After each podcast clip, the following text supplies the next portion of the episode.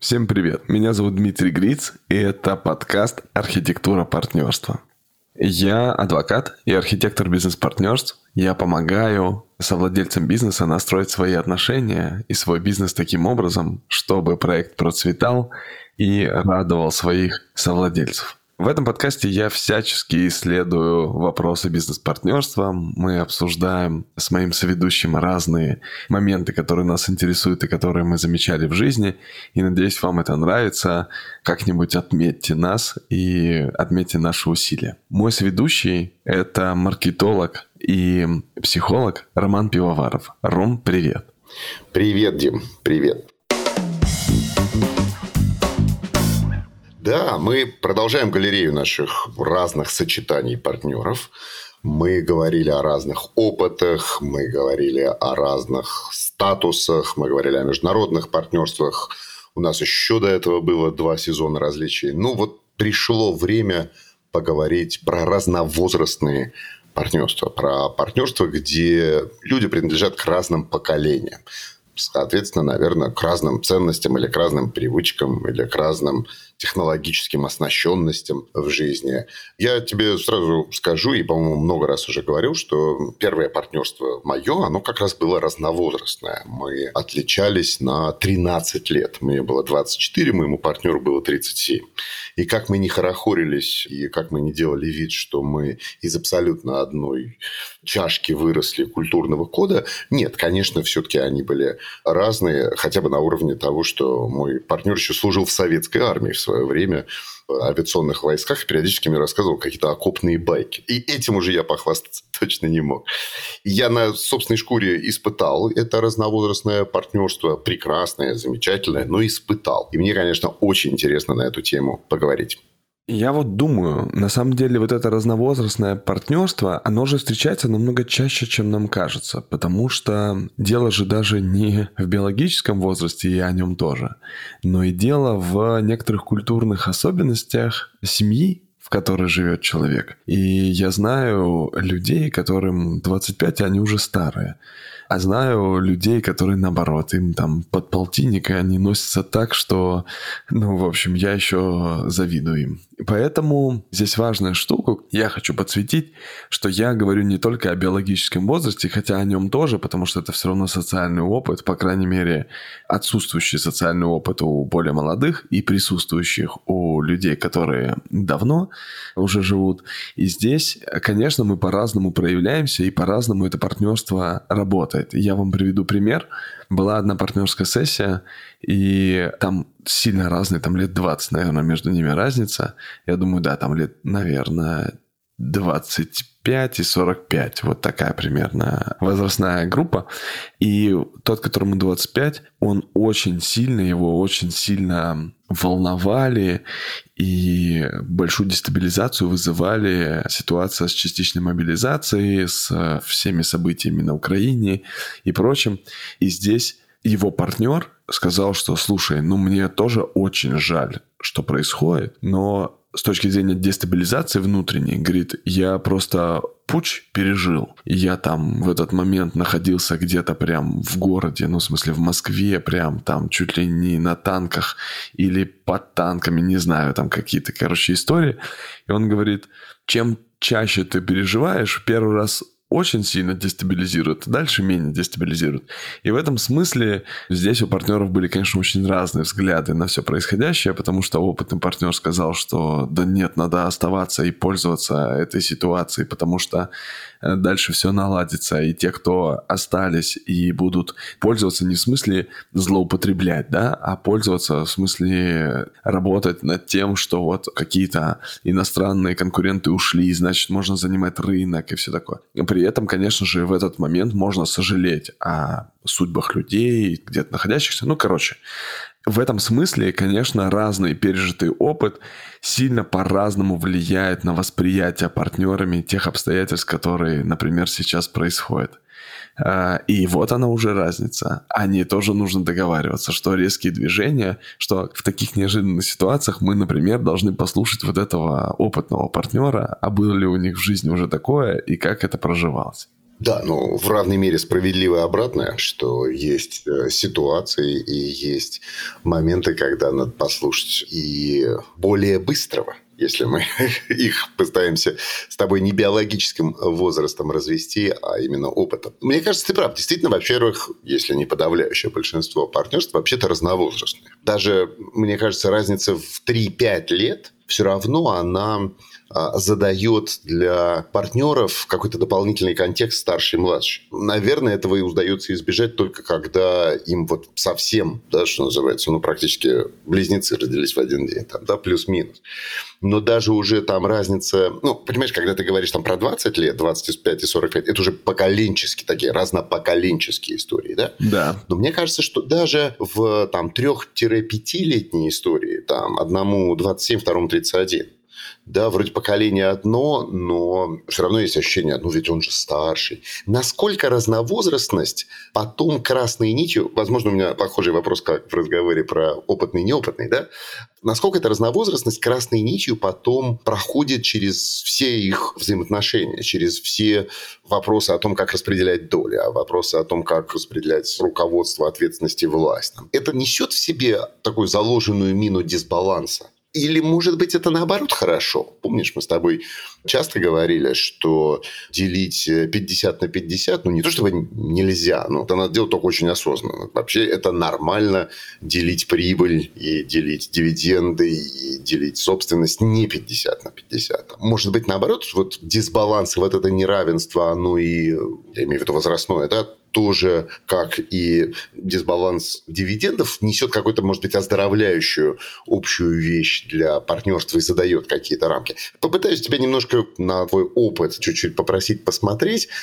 Вот эта разница в возрасте. Да? Понятно, что бывает по-разному. Но в целом то неравенство, которое оно задает, это несет какие-то позитивные или негативные вызовы для партнерства?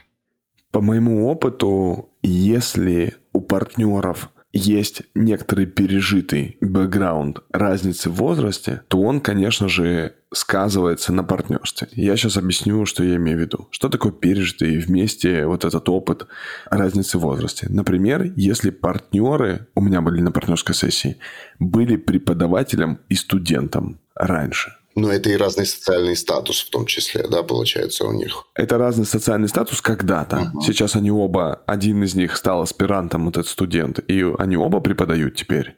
У них нет поколенческой разницы, потому что там разница, по-моему, лет пять, я думаю. Но, тем не менее, они раньше пережили опыт, вот этой передачи опыта от преподавателя к студенту. Это первая ситуация. Что такое еще совместный опыт – вот эта разница в возрасте. Это братья-сестры разновозрастные. Ну, когда есть старший брат, есть младший брат. Что еще? Это, например, какая-то передача не только там преподавателем был, а вот в бизнес-сообществе он раньше туда попал, а этот позже попал, и тот, который раньше, он адаптировал того нового, и потом они стали бизнес-партнерами. Это тоже на самом деле накладывает на себя разницу э, в возрасте, при том, что, ну, прям напрямую как-то они не сравнивали возраст, но тот постарше, правда, тот, который раньше попал. Это может быть какой-то опыт, мы вместе учились, учились, но он учился на три курса младше, и поэтому там он брал у меня лекции, например, ну или конспекты, да, каких-то курсов или еще что-то, и потом мы стали партнерами. То есть был какой-то факт, опыт какой-то, который показывал, кто из них старше, а кто из них младший. Вот если такое происходило у партнеров, то они в партнерстве дальше это, конечно, учитывают. Ну, то есть это нельзя куда-то убрать. Всегда возникает более опытный, более старший, там, чуть больше основатель, чем младший, да, и так далее. И в младшем и старшем брате то же самое. При этом, если люди разные по возрасту, но не переживали общий вот этот разновозрастный опыт между собой, то мне кажется, что это не сильно сказывается.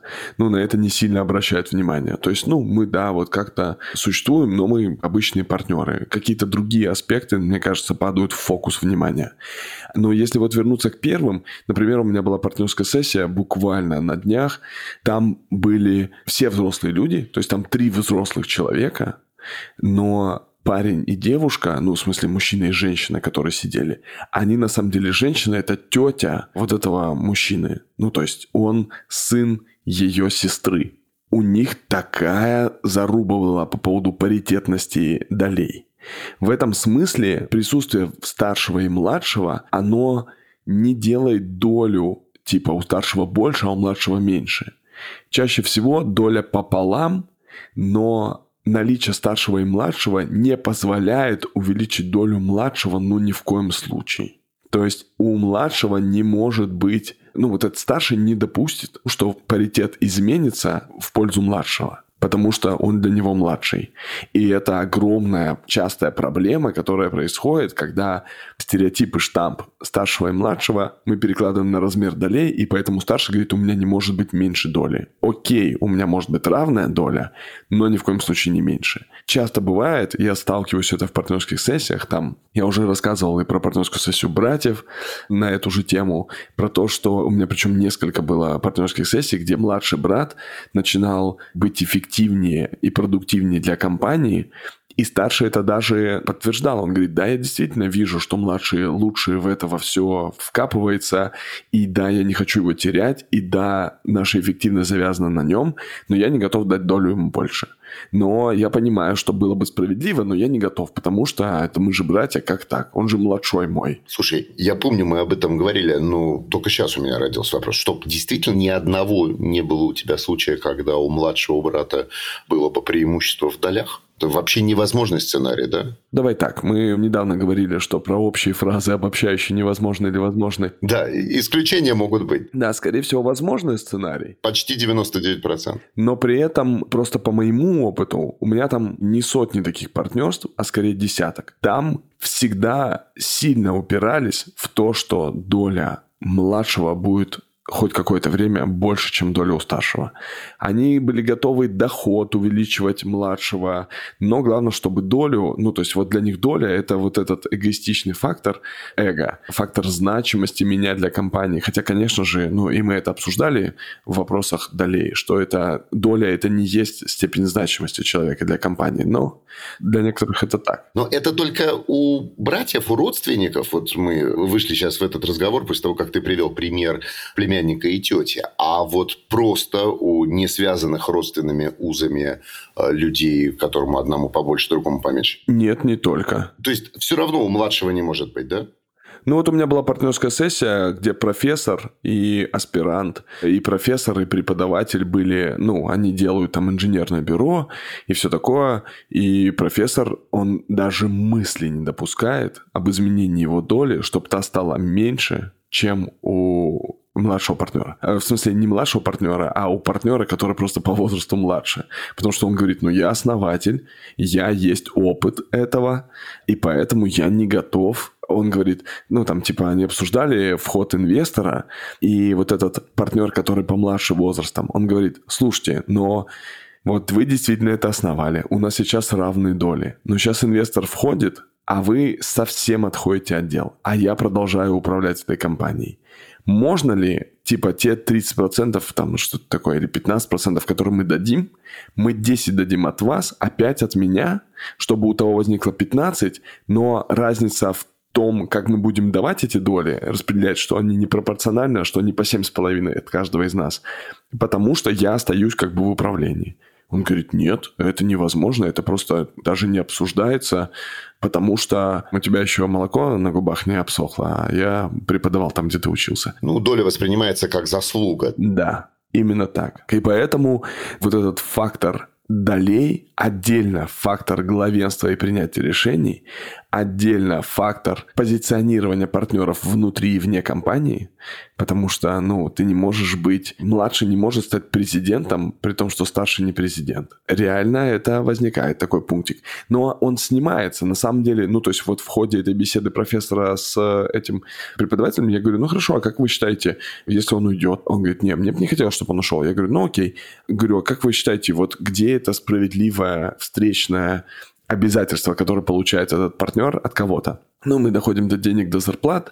Этот старший говорит, ой, что-то очень дорого, очень много, большая зарплата. Ну и в конечном итоге они договариваются об изменении долей в пользу младшего. Но первая фраза старшего была, это даже не обсуждается, это не ставится под сомнение. А сейчас прямая речь участников партнерских сессий. Меня зовут Артем Газаров, и я основатель сети клиник «Белая радуга». И мы за 4 с небольшим лет построили 5 клиник, хороший фундамент для того, чтобы двигаться дальше и масштабироваться. И в какой-то момент для меня стало понятно, что без партнерства масштабироваться дальше будет невозможно. То есть один я не смогу, мне не хватает компетенции, но до этого партнерства у меня никогда не было. И передо мной встала задача, как его правильно сделать, и я сделал несколько подходов э, с разными людьми к формированию партнерских отношений и зная, как это бывает у других, э, что есть риски и рейдерства, и там ковенанты, и всякая история, неприятные истории жизни моих друзей, э, я понимал, что мне нужно и нормальный партнер, и нормально с ним договориться. Партнера я нашел, и мы пошли договариваться к Диме, потому что Диму я знаю давно, и из жизни, и Тавколкова.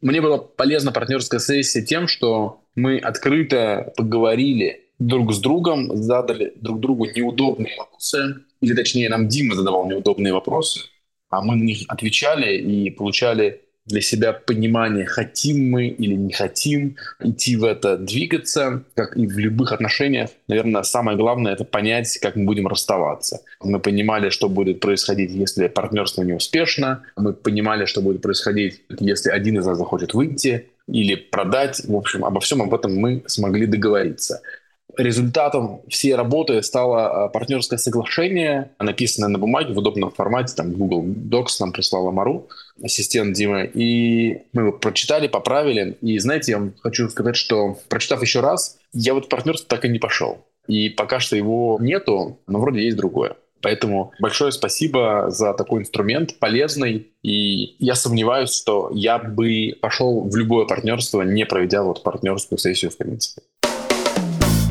Слушай, касаются ли эти ситуации случаев, когда старший такой сразу заведомо миноритарий? Ну, знаешь, когда он, например, там, ну, входит репутацией, да, или он входит брендом.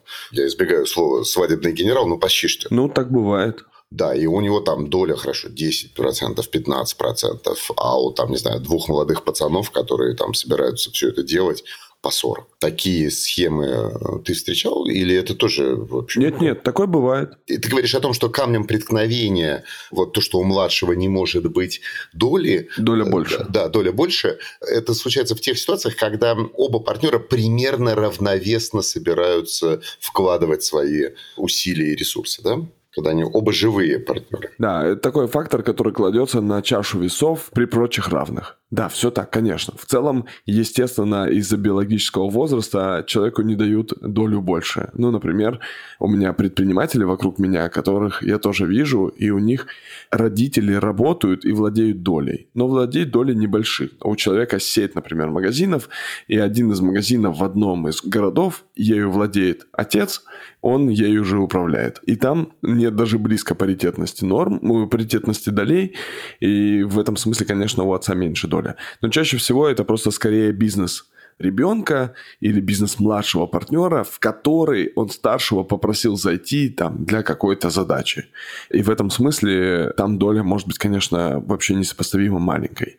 Но просто при прочих равных, если мы говорим, то есть мне казалось, что интереснее аспект разновозрастных партнерств в том случае, когда этот возраст на что-то влияет. В данном случае, ну, когда ты берешь на маленькую долю его, то там не влияет, ты просто его берешь, да, на роль репутации какого-то социального капитала. Да, то есть, в общем, это один из таких крупнейших, э, вообще-то, камней преткновения. Это вопрос как раз старший-младший. Потому что за возрастом тянется статус или представление о статусе. За возрастом тянется иллюзия представления об опыте, о какой-то подготовленности из нашего с тобой сегодняшнего разговора у меня складывается впечатление, что это ну, такая одна из самых непреодолимых подводных, не знаю, гор, да, которые приходится, ну, как-то не то чтобы оплывать, но картографировать, учитывать и так далее. В целом, конечно же, вот это старшинство и молодой возраст, он будет влиять на партнерство в случае, если был какой-то продолжительный опыт, подтверждающий разницу эту в возрасте. Если он случался в виде преподавания, в виде воспитания, в виде совместной жизни какой-то, братьев или сестер, то он, конечно, будет сильно играть на партнерство, потому что продолжительность этого опыта длиннее, чем опыт партнерства, скорее всего. И этот опыт задал им определенные статусы еще дополнительные. Конечно. Они задали вот эти рамки, в которых они двигаются. И мне кажется, что советом для таких партнерств было бы,